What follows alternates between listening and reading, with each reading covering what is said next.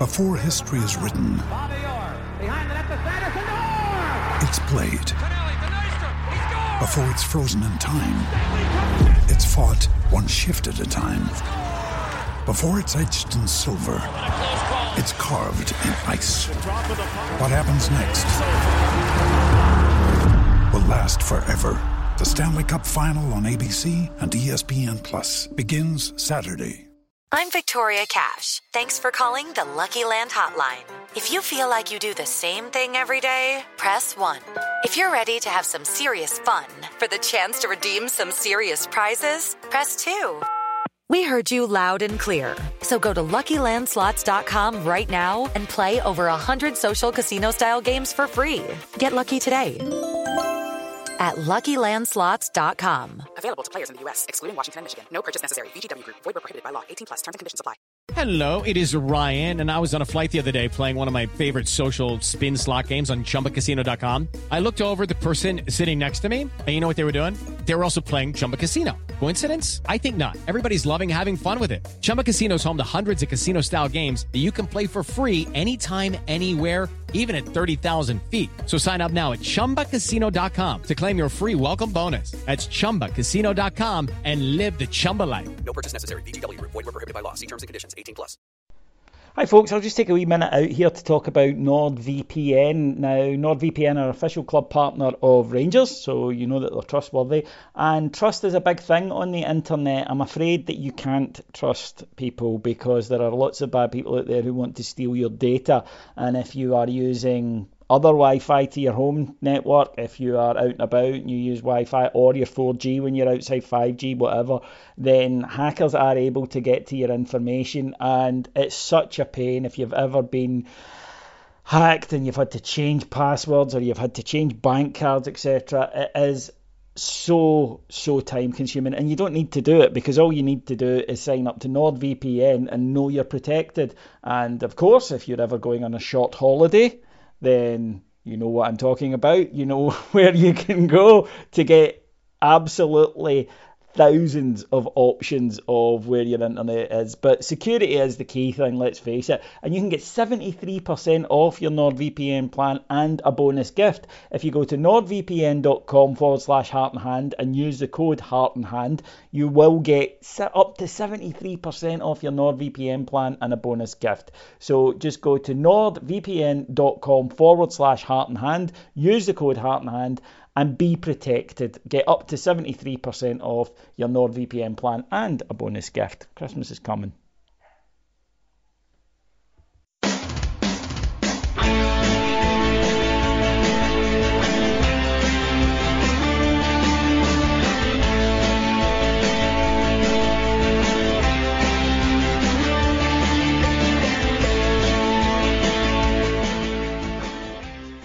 Good evening and welcome back to Heart and Hand Extra, your second free show of the week. Uh, I'm your host, Adam Thornton, and tonight's show will discuss the, the news of the last few days. Uh, and as always, even in an international break, uh, a lot has been happening in the world of Rangers.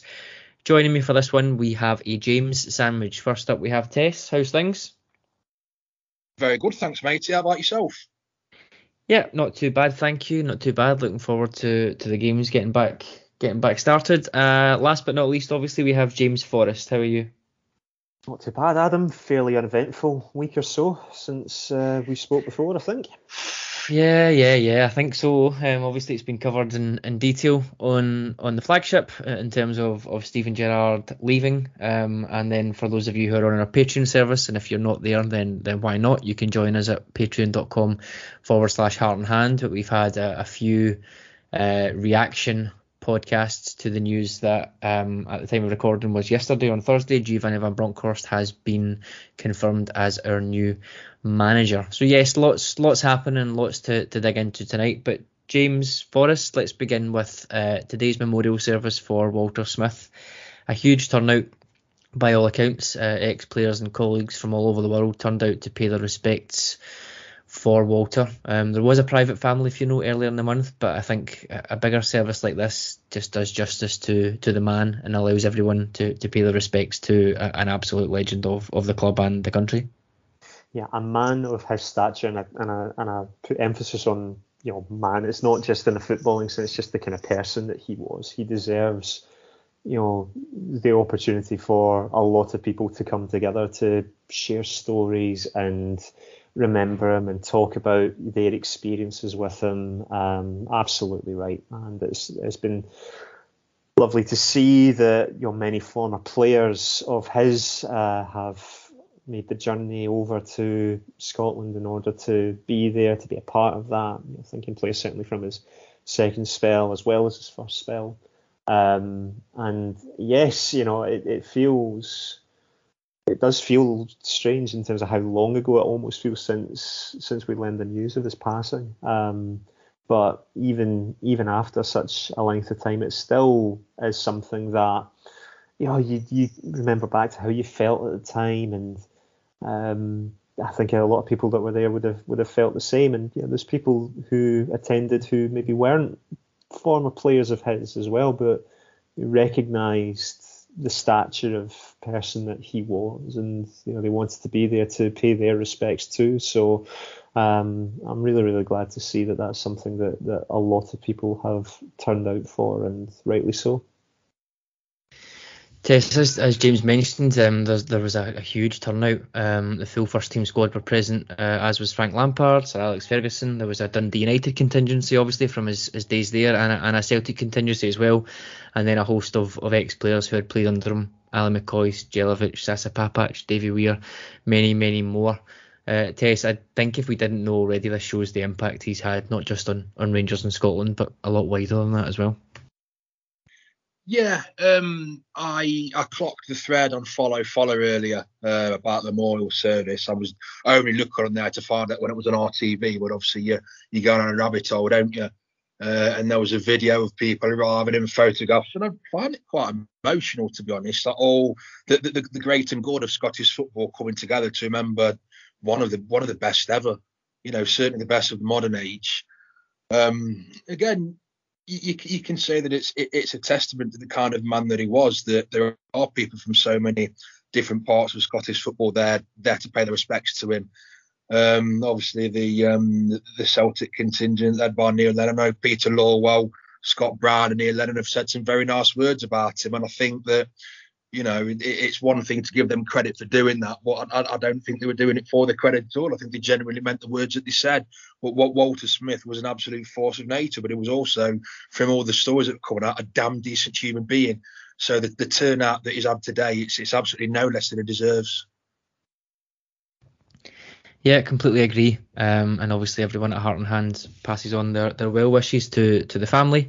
Uh, if there is anyone out there who would like to, to watch the memorial service, as, as Tess mentioned, it will be up on RTV um, 5 pm today, which at the time of recording, um, it will be up by the time this, this show comes out, I, I should say. Okay, um, moving on then in, in the nicest uh, possible way uh, and back to, to current Rangers matters. Uh, and Rangers have a, a new manager. Um, after seven days, which isn't that long really um, to identify a, a, new manager and discuss and, and, go through contracts and legalities and discuss backroom staffs and get them flown over and flown back again and flown over again. Um, it doesn't seem like a long period of time, but James, this is the this is the way of the world, and in Rangers land, seven days can feel like a lifetime sometimes. But Giovanni van Bronckhorst is back at Ibrox as the club's 17th permanent manager in history. He signed a, a contract until 2025 um, which is a three and a half year deal. James, you spoke to Johan Brinkel yesterday from Feyenoord Fan Podcast to get a bit of insight into Van Bronckhorst uh, as a coach and his time at Feyenoord. What were the, the takeaways from that? What was really interesting about the chat with Johan was, you know, this idea that it was a build up to him being a manager when he came back to the club as a coach, having retired in 2010. You know, it, it was always something that he wanted to do. He was involved in kind of youth coaching pretty much as soon as he retired. He, he's the kind of guy that wanted to stay in football um, post playing and getting the opportunity to go to Feyenoord to work under the management, you know, Ronald Koeman. Um, as an example of one of the managers he would have worked under uh, during that spell as a first team coach, really learning off of those guys. And even though it maybe wasn't quite thought that he would take up the manager's job as soon as what he did initially. he impressed the Feyenoord board enough to make that call, and you know, a couple of seasons into the job, he wins them the title. Uh, and for context, of that Feyenoord are obviously one of the three big Dutch clubs, but they are the third in that in that ladder. So they are having to work a lot harder than PSV or Ajax to win the title. And he achieved that. Um, and not only the winning the league, but he's won trophy. He's won a couple of cups as well, a couple of um, the Dutch version of like the Community Shield as well. Um, so you know he's a very successful manager in terms of what he's won and in terms of a playing style. My my impression was that what we'll see from Gio is very similar to what we've seen from Steven Gerrard uh, up to this point, with possibly more emphasis on you know making the defence stronger, which I think all of us would be rather happy to see. Yeah, I think that, that point about Feyenoord is um, is an interesting one. I think as a as an outlooker, I, I don't know how many people take a, a huge interest in, in the Eredivisie, but you just kind of automatically assume that well they are the big three, and they are the biggest three. But I think there's probably a fair distance between Feyenoord um, and, and third to, to PSV um, and Ajax. Uh, I think from memory it was the, the first title in 18 years. I think when when he got it, and there's only actually been three Feyenoord titles in my lifetime, so back to the, the mid 80s. So while they're a, they're a big club and they've got a, a kind of rich history, um, it's fair to say that it, it's maybe it's a huge thing. I think for them to, to have won that title in in uh, the first in 18 years, as I said. So it, he has to take a lot of credit for that. I know we've, we've you've spoken there about um, the previous manager Ronald Koeman and maybe some building blocks etc. that have been put in place, but to get them to that point. Um, that they won that title in that season, I think he deserves a lot of credit. It's not, it's not as maybe straightforward is the wrong word, but it's not like maybe taking over PSV and, and winning the title. There's there's a bit more to it than that. Yeah, it's not it's not quite you know someone going into Paris Saint Germain if you want to use a different example in a different country. It's um, yeah, I think most managers would be able to go go to France, to Paris, and, and win the league and title. Uh, he has to build a squad, and actually the squad that he's built, both through transfers and also bringing through guys from the youth academy, which is another thing that I thought was really interesting. That you know, Gio is prepared to look to the reserves, look to the kind of the younger guys, and if he feels that they're the kind of player that can make an influence and a difference to the squad, then he'll put them into the squad. He has no issue whatsoever around that. Um, and I, I, think what what we've seen from uh, the youth levels over the over the past few years is there is, you know, we're wanting to build toward that. Nathan Patterson being a clear example of someone who has come through the youth system and is now a first team player and is you know can make an impact on the first team. Um, so that is that is encouraging in, in that respect, and and as well as all of um, the stuff that we've talked about there in terms of what he'll be as a manager, it's the aura around him as well. You know, we he he comes into that dressing room, and players will know who he is. Players will know what he's won. He's won league titles and cups in numerous countries as a player, um, and played for some of the biggest clubs in world football as well uh, and been successful. And you look what he's done for his national team on top of that too. You know, this is a big name in footballing terms, and I think that, and this is I think something you and I spoke about before. When you look at all the different the different kind of checkpoints that you have when you're looking for a new manager, the guy who found himself kind of on average at the top overall, it was Gio um, so appointing him from our point of view, from a fan's point of view, made a lot of sense. But listening to what Ross Wilson had to say, um, you know, post the announcement uh, and that interview, which I thought was a really, really good in- interview and really insightful into the way that he works. This is one of the examples of how, of how he earns his money for us. And I think following that process and the you know the time that it took, and I know there was people out there in the Twitter sphere who felt, why is it taking so long? You have to follow the process, and there's no reason for us not to trust Ross, Ross Wilson. You know, sticking by that process, and in the end, we've got our guy, and seven days from losing one manager to getting another in footballing terms, it's actually pretty good going. If you think about it, you think about some of our previous attempts at trying to get managers and how much longer that's taken. We're very, very different now from where we were in terms of that. We're far more structured, far more ready for these type of eventualities. And that was the thing that I liked what Ross Wilson was saying. We're always prepared for something like that coming up and having a database there to look at and having a short list of three and really having proper conversations, trying to understand what it, what they would bring to the table as a manager. Um, and it just it just fits really really nicely for so so many reasons. It does, and uh, the Ross Wilson interview is is excellent. Um, it's eight and a half minutes. If um, if you haven't listened to, haven't watched it yet, I would recommend you go and watch it. I believe it's it's free on the club's YouTube channel, um, so you don't even have to subscribe to RTV if that's not something that you're interested in. But it is excellent. And and Tess, I'm going to come to you on this. I, I think there's maybe a natural reaction.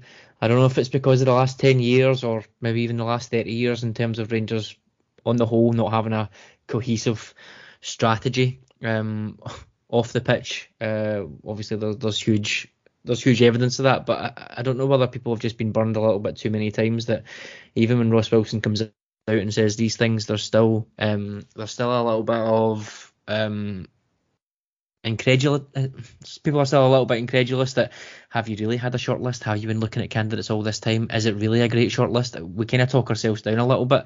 Um, the names being linked to to the job are eons ahead of the names that we had before Gerrard was was linked. Um, and Ross Wilson, everything he said, you have to take at face value. There was a short list. They worked through it. Very thorough, very process driven. He's a guy who's been a decent operator and at a very good level in, in the EPL.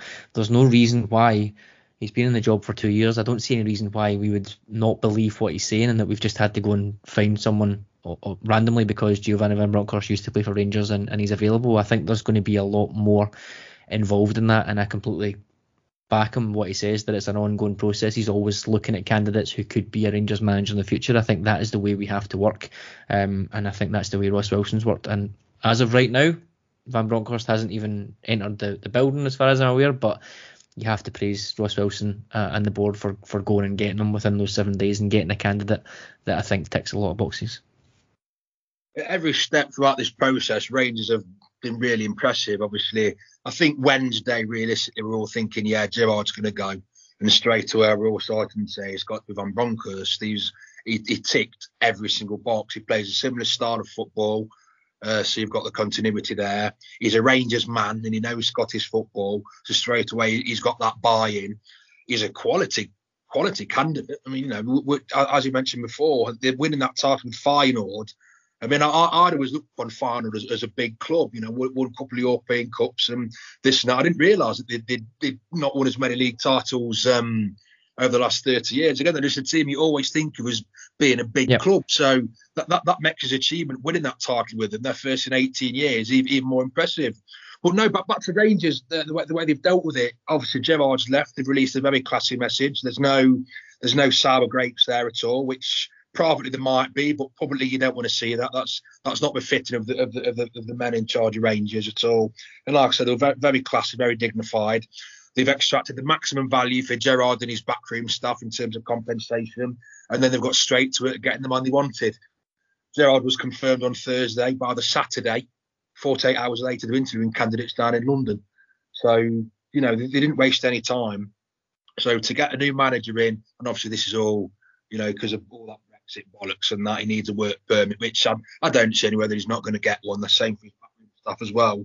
But to get them all in place seven within seven days. That's magnificent. Now, I, I genuinely do believe that he will have had a, a, succession plan. The first time we've had one since Walter uh, handed the reins over to Ally ten years ago, and obviously everything that's happened since then, the club's been a hmm. complete joke, most of it. It's just another sign that we're back on our feet and where we need to be. We've got the right people in the right positions off the pitch. We're doing things correctly. Now, a lot of clubs in England that chop and change their managers it doesn't affect them that much because they have got that director of football or that sporting director side in place. Now, it would have been nice. Well, I say it would have been nice. I mean, my, my first thought really was if Gerrard's going, give the job to Michael Beale. But that was never realistic. I mean, the money that he's earning at the Villa, that's going to set him up for life. That, if he stays there three, four years, that's him set up for life. And who knows, he might well come back and be our next manager. But I think very quickly that became unrealistic. So, but I had my heart set on Gio as soon as I realised that Beale wouldn't really be an option. But Beale was only there as a, a continuity candidate. But the continuity really, it's what's happening with Ross Wilson you know, that the ethos of the club remains the same. Uh, the scouting operation will remain the same. Hopefully, we'll be able to tap into the Dutch market a bit more now. Obviously, that, that's that's where uh, Van Bronckhorst's um, expertise lies.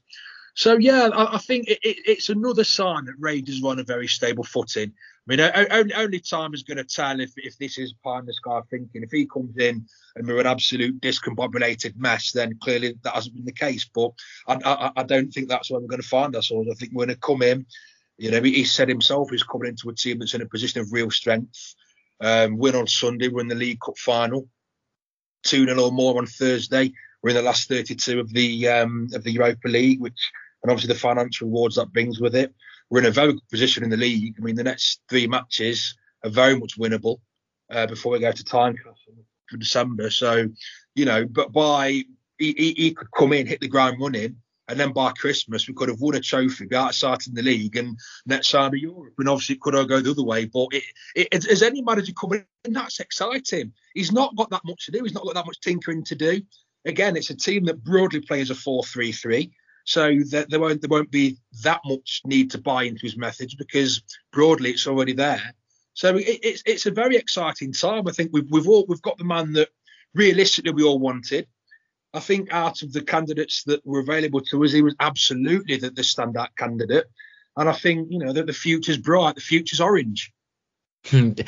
James, the, the manager we all wanted, I think, is is something I really want to something I want to dig into because it's not unrealistic to say that the world of Rangers outside and inside social media has has been on fire for the last 10 days or so since since it was kind of clear that, that Gerrard was at least interested in, in talking to Aston Villa, and then obviously that was confirmed uh, on Thursday of, of, last week. But ever since then, the, the hunt for the new manager has has been on, and, and we know that there's a broad spectrum of, of Rangers fans. We know that some people want something completely different. Um, I would imagine you maybe want something different to what I want, and, and Tess would want something different um, to what we want in, in general terms. Um, but the one thing that seems to have united every single person I have spoken to, and I don't think we can understate how important that is, is that everyone's number one choice for this job was was Giovanni van Bronckhorst. There will be some people out there who don't really think about it in too much detail and think plays a 433. We did really well in the 90s with Dutch people. Um, I love the 90s. Um, he is a manager. He is available just now. He used to play for Rangers. Let's get him in. There will be people that think that, and that's absolutely right. That's all the level that they will go to but they're in agreement on this that he ticks enough boxes for them. You can then go down to other levels and say, well, actually, some people watch European football and they think he did this and he did that and he was very good. Others can take it to a completely deeper level and look at how he played, how he did in China, all these things, and come to an agreement. But across the board, having the Rangers fans universally in agreement about something is is not something that happens very often. So everybody seems to be all in on this appointment, and that's half the battle. David alluded to it yesterday. You have to have a good start you have to have the fans on your side right away. It just makes everything so much easier to begin with. I haven't seen one Rangers fan yet, and there may well be one or two out there, but I've not not seen them say this that they disagree with the appointment. Uh, not one, because you're right. No matter how you come at it in terms of what you're wanting from a manager coming in, Gio's always going to be someone that you can point to see, well, he'd be a good good appointment on that basis because of this. Um, and there isn't really anyone else that I can think of that you think of that has that same level of consistent. Well, that comes back to something that Van Bronckhorst can do. Um, we'll likely never know uh, who the other two people on the shortlist were um, which for some people that will really, really annoy them, I think. But uh, yeah, you, you, completely understand why that would be the case.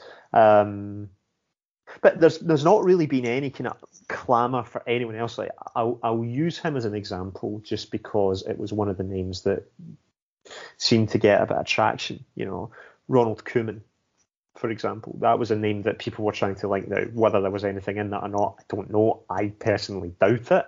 But you know, they would say, you know, he's a big name player, much like Gerrard, so there's that consistency, continuity there. But people could turn around and say, as a manager, has he really done enough over his career to say that he's good enough, or are you just appointing him on his name and his name alone? And I really think that an appointment like Koeman, you would have been far more in the latter. Whereas with Gio, yes, he's a name, maybe not quite as big a name uh, in the sense of you know legendary status in football, but he's a name all the same that people throughout football will know because of the clubs that he's played for. And this is the other thing as well, because of what he's done in his career in, in England, you know, there, there's an opportunity for an English market. His time in Barcelona, he could look at the Spanish market as well. Um, some of the press conferences today, people like uh, Pep Guardiola speaking incredibly highly about Giovanni yeah. Bronckhorst, um, because of course he was spending a bit of time at Manchester City and learning. This is the kind of guy he is. He's not the kind of person that if he's not in work, he's like, oh, I'll just have a wee holiday for a few months, you know, and Sundays and maybe a club will come in for me at some point. No, he wants to learn. He wants to get better. Um, for, for any manager doing that, that's that's really important for me. Someone that really loves the job and wants to get better and I don't think he's ever going to be someone that's going to rest in his laurels. I think he's always going to want to improve himself as well as the squad that he has, and I think that's vital for any Rangers manager. I completely agree. Um, let's talk briefly around playing style and, and, and players. Um, I'm not going to go into it in too much detail. There'll be a full tactical breakdown over the next couple of weeks um, or on the Patreon site for, for those of you who are subscribed there. Um, I'm always a little bit wary of comparing to to things that happened a while ago, uh, and that final season that he won the league is is quite a bit away now, uh, four or five five years ago. Um, now he's obviously left, as as James mentioned, he left in 2019, went to Manchester City for six months or so before moving to to China and spent all of 2020 in China, but obviously the coronavirus epidemic has, has had a huge impact on, on his time there, and he moved back to back to Holland to be closer to his family. So again, I'm, I'm quite wary of comparing things that happened in, in China during a pandemic uh, as well, particularly how stop start it was. So we'll dig into it in some some detail on tactics talk. But for just now, Tess, um, if I was to pick out some things that I think will, will be different, uh, he might use the fullbacks a little bit differently. He probably would favour a fullback like Bassey over over someone like Barisic. Um, they may not be as, as all action. They may not be the only ones to provide the width. I have a gut feeling he will go back to what we would class as maybe more traditional wingers in a 4-3-3 and play both of them, one on each side. So whether that's that's Kent on one side and Sakala on the other side, or, or maybe Scott Wright going out there, or maybe even Roofe, but but starting a lot wider. Um, that's my, my my gut on what he'll do. I would imagine he'll have Morelos up up top on his own.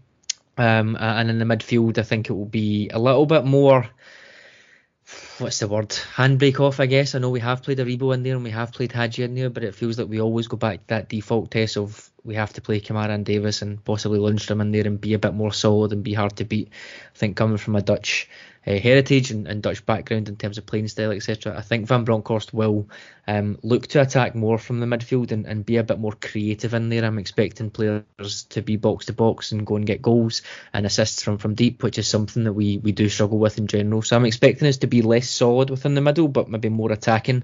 Um, I think high level, those are the, t- the tweaks or changes. But ultimately, Tess, we have a squad who are used to playing in this kind of 4 3 3 possession based style. We may attack more in terms of transitions under under the new manager, but we have a squad that can cope with all of this.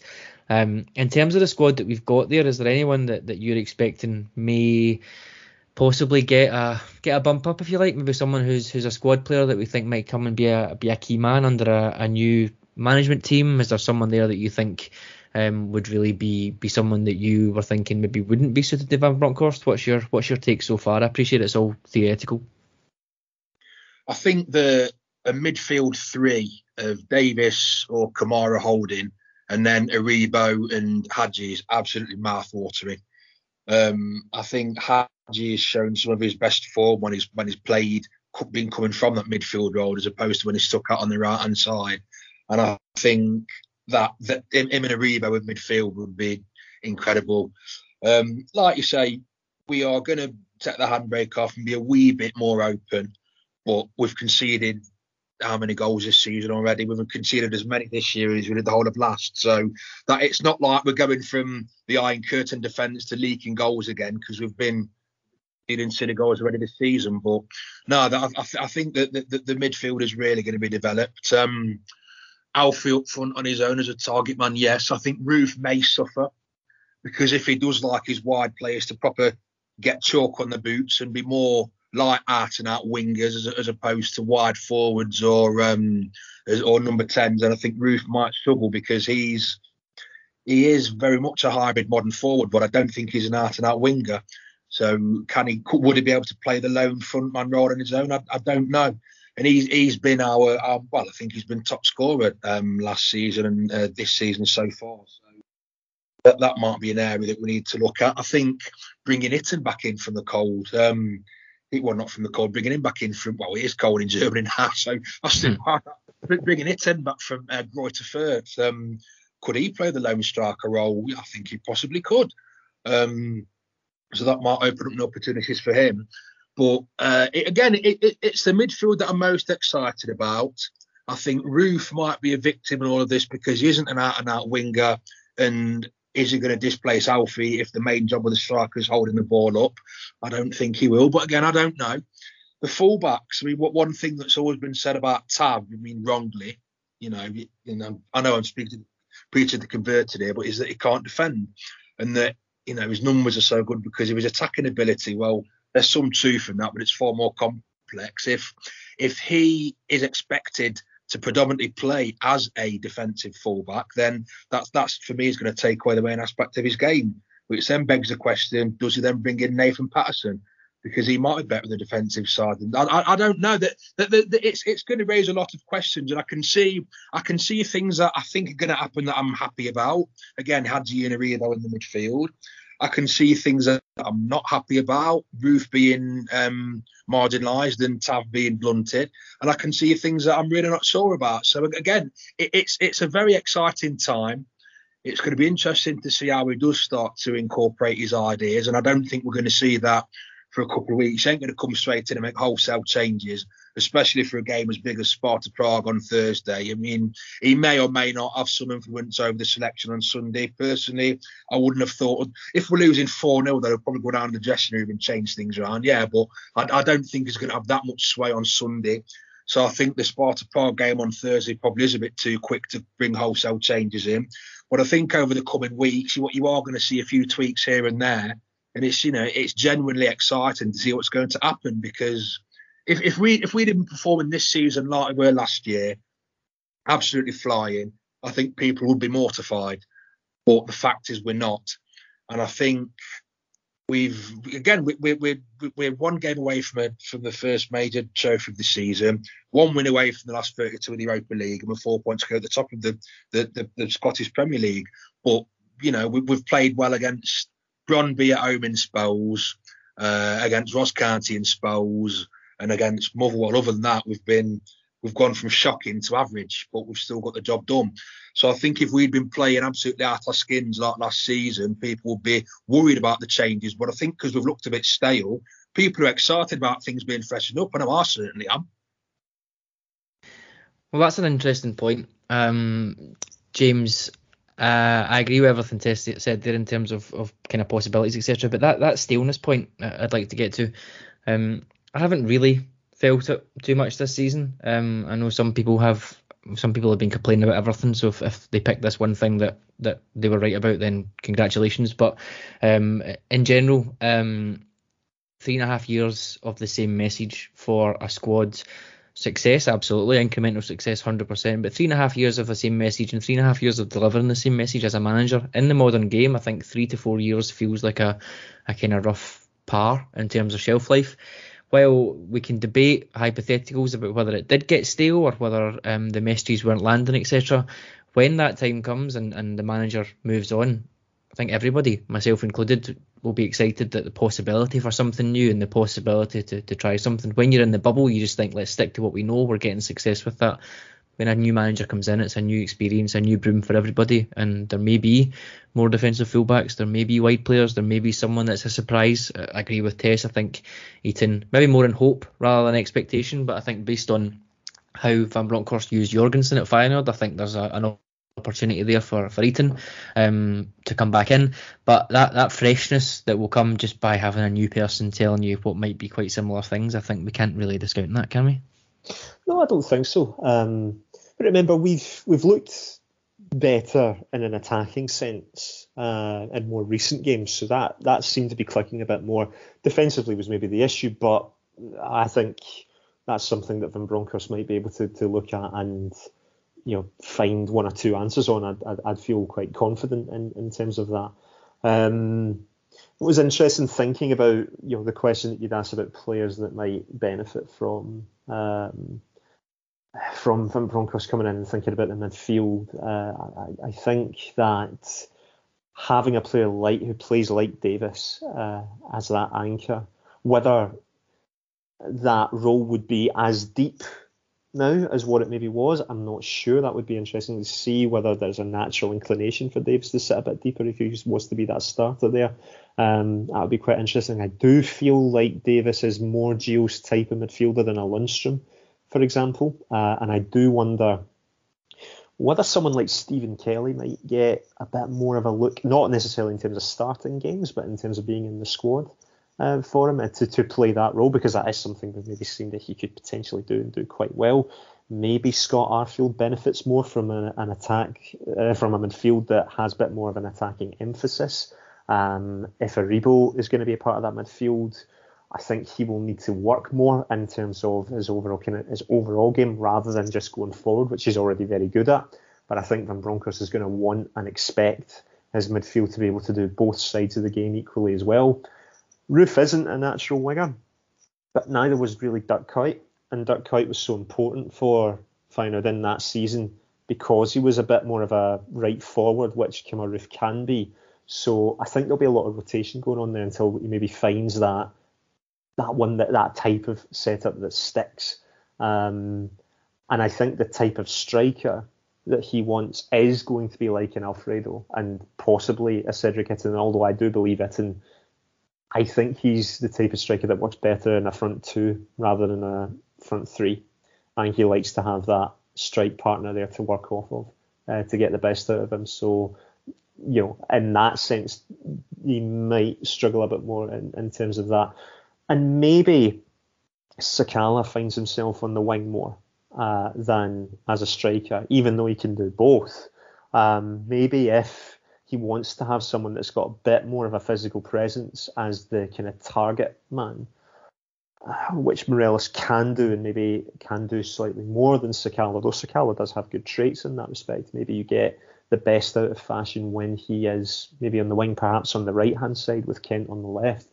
But this is the thing that we're gonna we're gonna be talking about over the next few weeks, really, in terms of the guys that will potentially find themselves in the team more often, maybe doing something slightly different, maybe doing the same thing. Um, I think Ianis Hagi is the biggest question, actually, in terms of where he finds himself. That's going to be most interesting, uh, and I think that will give us an idea in terms of what Van Bronckhorst wants to do uh, in terms of how his teams play. But there'll be a lot of intriguing things to come over the next few weeks in terms of how where, where players find themselves and whether there might be players that if bids came in for them in January, that might not be as disastrous as what it might have been had we had the same coaching staff in place, considering how they want their teams to play and what those players can offer. Yes, lots of interesting questions coming up. Um, sticking with you, James. Um, very modern things as well, but not only is he is he the manager, but he's he's bringing a full coaching team with him. Um, these are heavily rumoured just now. I'm not sure any of them have been confirmed except except one. But um, what is being heavily rumoured uh, is Jean Paul Van Gastel will be joining. Um, that's quite interesting to me, James, for a few reasons. He seems to be very highly rated. I think Johan mentioned on, on the podcast that, that most fans believed he might have taken over as manager at Feyenoord when Koeman left in 2015. I think you were alluding to that earlier on. Is that right? Yeah, that's right. That's that's who that's who they were expecting, but this this is what I was referring back to where how how Gio was doing yep. in terms of what he, how he's impressing, and they felt well actually he's more of a manager and Van Gastel's more of a more of a kind of first team coach, the kind of sort of almost like the the Gary Mack of that relationship, really. Um, but I think Gio's a bit more hands on in that respect. Yeah. Um, so yes, no, and if he was to come in to go into that job despite being a first team manager as he is as things stand, uh, I think that says a lot about what he thinks about Giovanni Van Bronckhorst if he was to do it. Uh, because uh, you know you'll get you'll get coaches who feel that you know they want to spread their wings and kind of do their own thing, um, but you do see that where sometimes it's just someone there that you're quite happy to be you know labelled as the assistant uh, for for that. Um, brews his own beer, I've been told, does Van Gastel, so he'd fit right into the old Glasgow uh, if he was Absolutely. if he was to, if he was to come. So uh, here's here's hoping. Um, no, I'd, I'd be, I think. For me, I'd feel far more comfortable, um, and no, maybe that's not the right way to put it, but I'd be very, very happy if he had that same kind of familiar feel of the coaching staff around him in terms of guys in there, um, you know, in there. And I think Van Gastel is a very important part of that. Mm, yes, it is interesting. Uh, I've spoken to a few people, and I think there's probably the surprise there originally that Van Bronckhorst got it, but then also that, that Van Gastel didn't take the job when, when Van Bronckhorst went to, to China. Uh, he obviously followed him there as well. Um, a few people saying that he is possibly more involved tactically than, than Van Bronckhorst would be.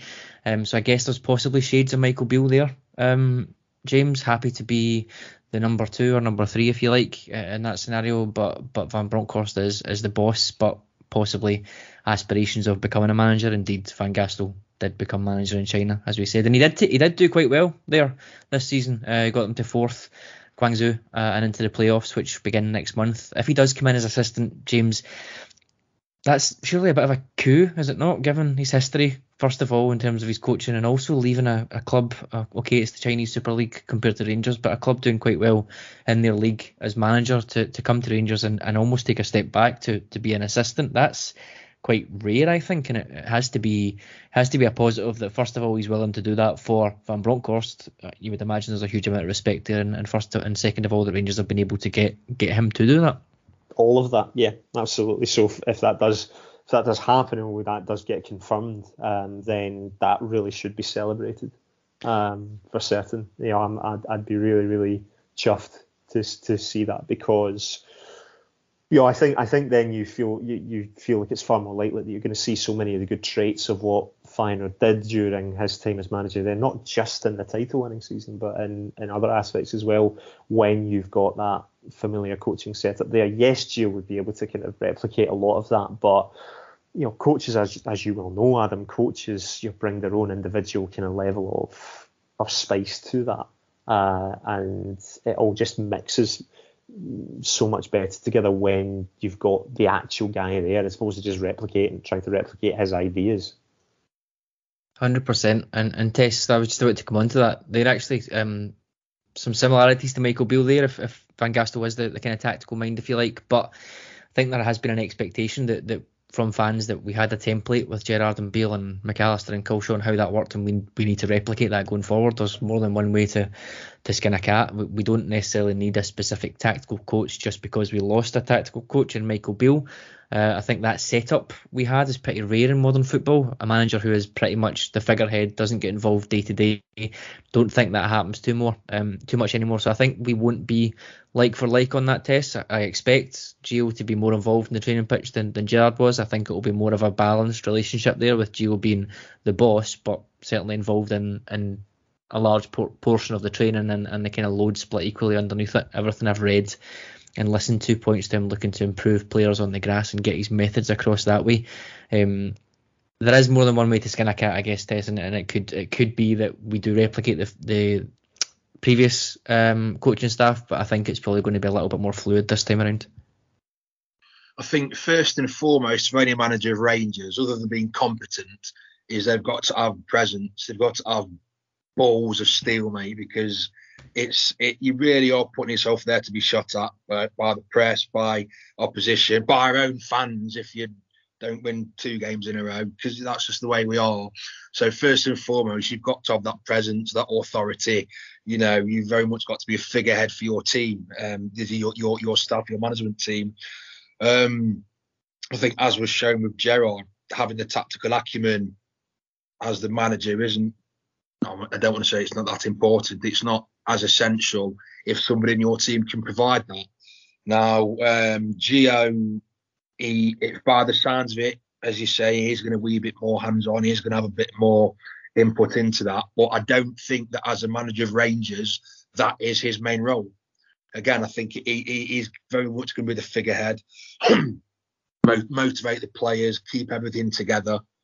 Um, so that there are people in his back himself who can do that as all great. Um, if he can do it himself, great. But again, I, I mean, this might just be the way that I looked at it, but I don't see that as his main role. The, the, the job at Rangers, it's far too big. You, you, you could be the, the, the, biggest tactical genius in the world, yet you could be an absolute weakling mentally, and it's not going to work. It's not. It's never going to work. You, you, you, can be you can be the best coach, the best motivator, but you could be an absolute weakling who, when, when, when the pressure hits, both in the press conferences and in the dugout, you fall to pieces. So you've got to have that presence, you've got to have the all around you, which Gio certainly got by nature of the fact that he, you know he's he's won titles in three different countries. He's won the European Cup.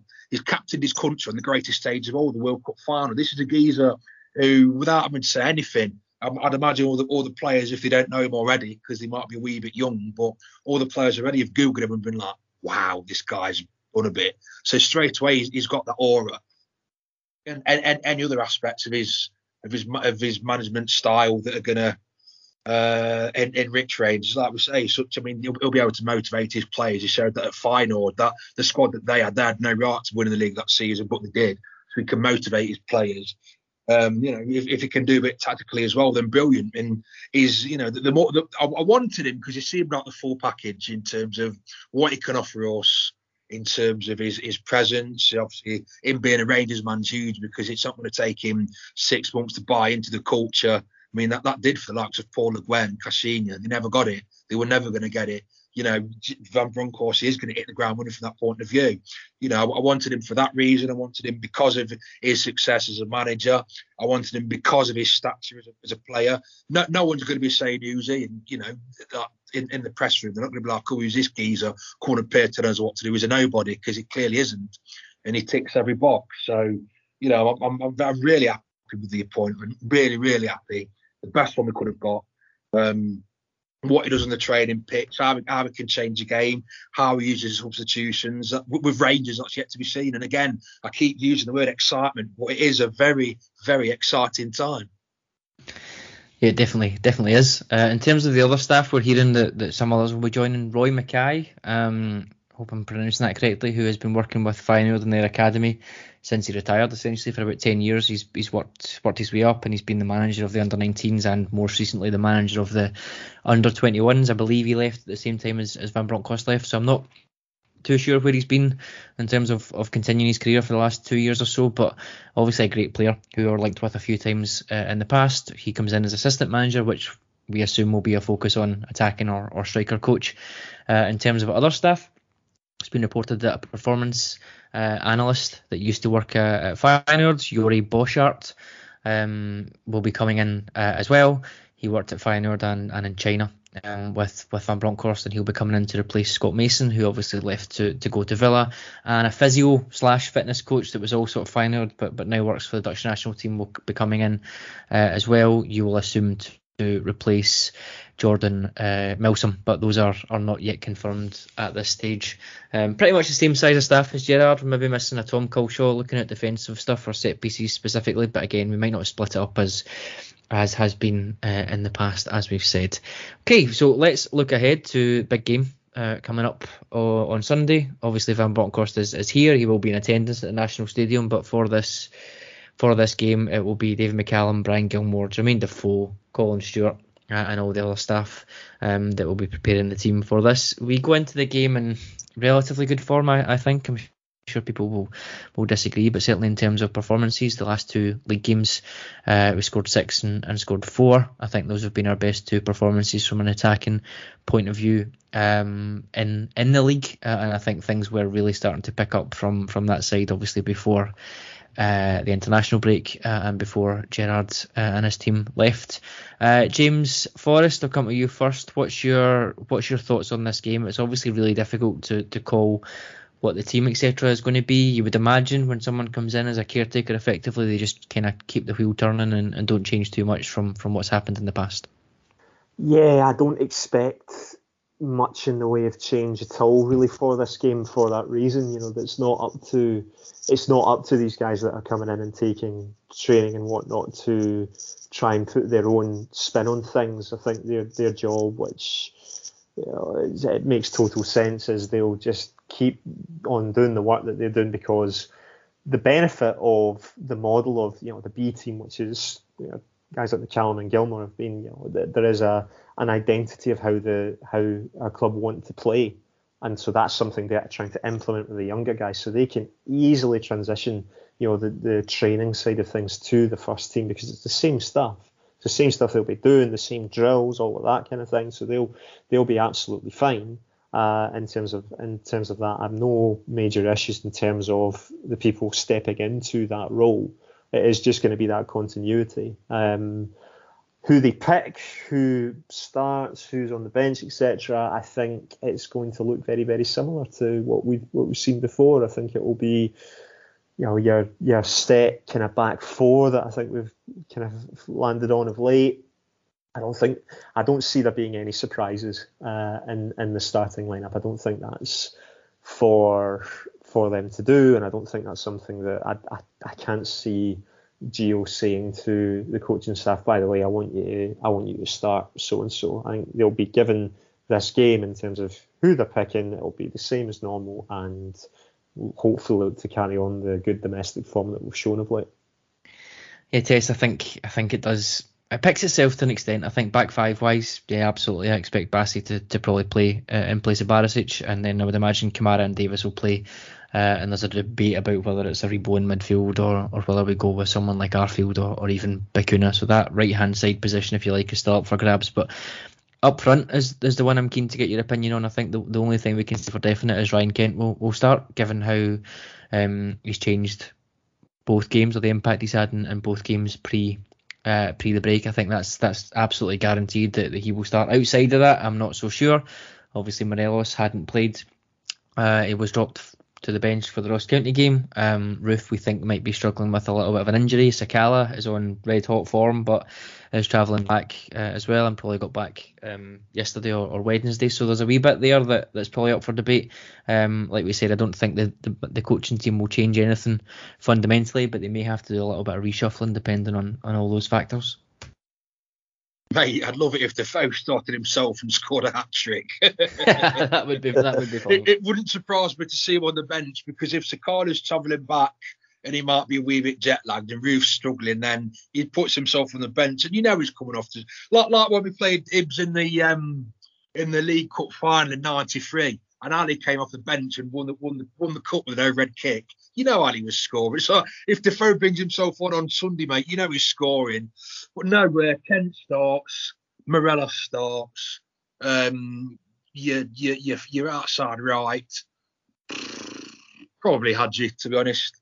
I, I think he'll, he'll go Hagi. I don't think they're gonna, I don't think they're gonna they're gonna throw Scott Wright in for a start at Hampden because his form of late hasn't warranted it. To be quite frank. I think you're going to go with the front three of Kent, Morelos, and Hagi. And if any one of those players sparks, let alone two or three of them, then we're going to give Hibs a bit of a doing.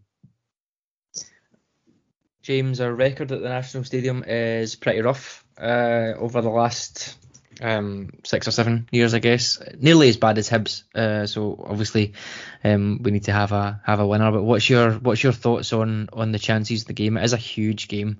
Um, obviously, they all are cliche alert, but um, it's the start of a really big run for us, taking us right up to the to the Celtic game. It's important we go off to a good start. Obviously, it is a cup game, so it's it's essential. But what's your what's your take on it, given the national stadium travails over the last uh, few years?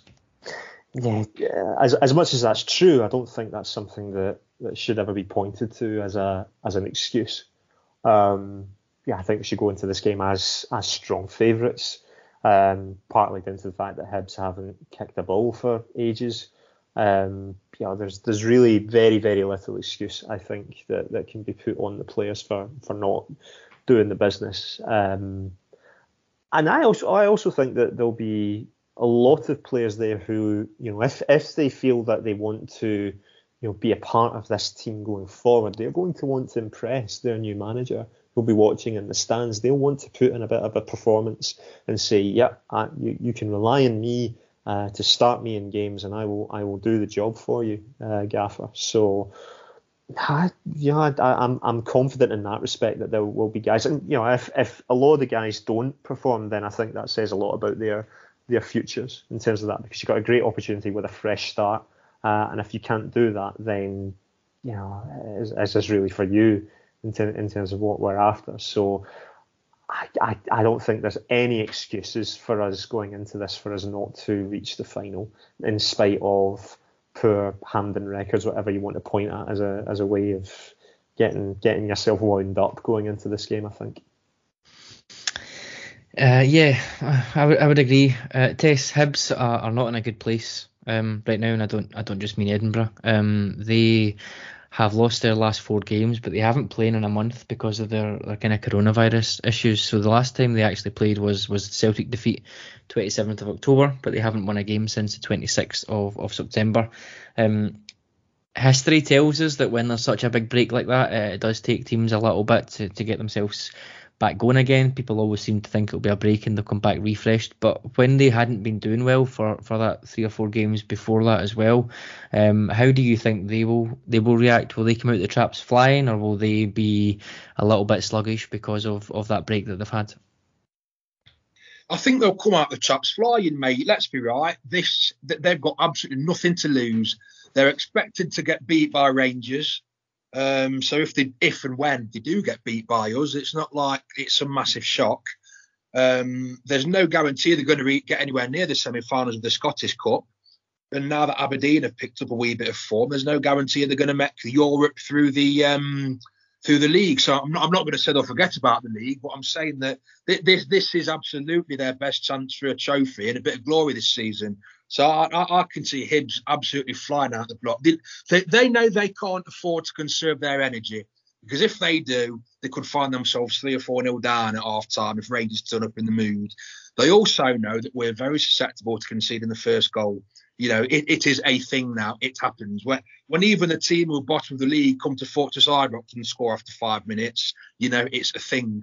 So they're going to think to themselves, you know what? If we go out, get everything, get a goal, turn the crowd, get another goal maybe. And if they go in at half time and their mind is 2 1 0 2 up or whatever, then they might think, yeah, we're going to tie, but we, we can frustrate them.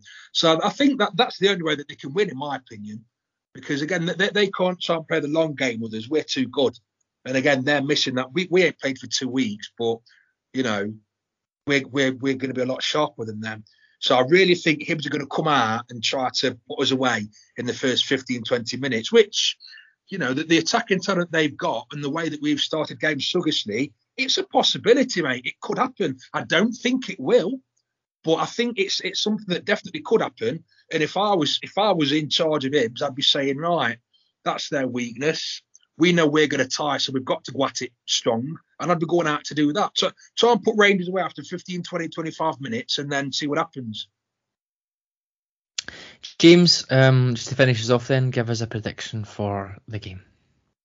Yeah, I, I take I take on board a lot of what Tess is saying uh, in terms of Hibs' mentality toward this, but I think that we also go into this with a bit more of a freshness as well, which will which will help us. So uh, I think it will be a three-one win for Rangers at Hampden on Sunday. Tess, mate, I was going to say exactly the same. I think Hibs will take the lead. I think we'll equalise within about five minutes, maybe get another one before half time, and then add a third in the second when they're tiring. But no, I, I, I fancied 3 1 was Ibs to score first. Okay, I'm going to go against that, and I'm going to say 2 0. I think we're going to get a clean sheet um, for, for once in our lives, and we can all blame uh, the previous management team for the conceding of goals. So I think it's going to be 2 0 for, for Rangers. Okay, uh, that will do us for tonight. James, thank you for joining me. Thank you very much, Adam. And Tess, thank you. I'm away to watch Ghostbusters now, and then I'm going to come home. I'm going to put RTV on, mate. I'm going to get myself a nice glass of red and raise a toast to Walter Smith. Absolutely, absolutely. And thank you all for joining us. We'll be back next week.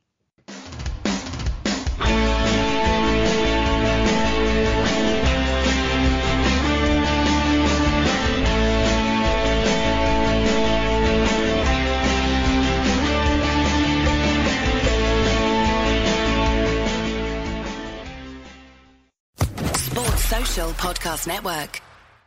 Judy was boring. Hello. Then Judy discovered ChumbaCasino.com. It's my little escape. Now Judy's the life of the party. Oh, baby, Mama's bringing home the bacon. Whoa, take it easy, Judy. The Chumba life is for everybody. So go to ChumbaCasino.com and play over 100 casino-style games. Join today and play for free for your chance to redeem some serious prizes. ChumbaCasino.com. No purchase necessary. Void where prohibited by law. 18 plus terms and conditions apply. See website for details.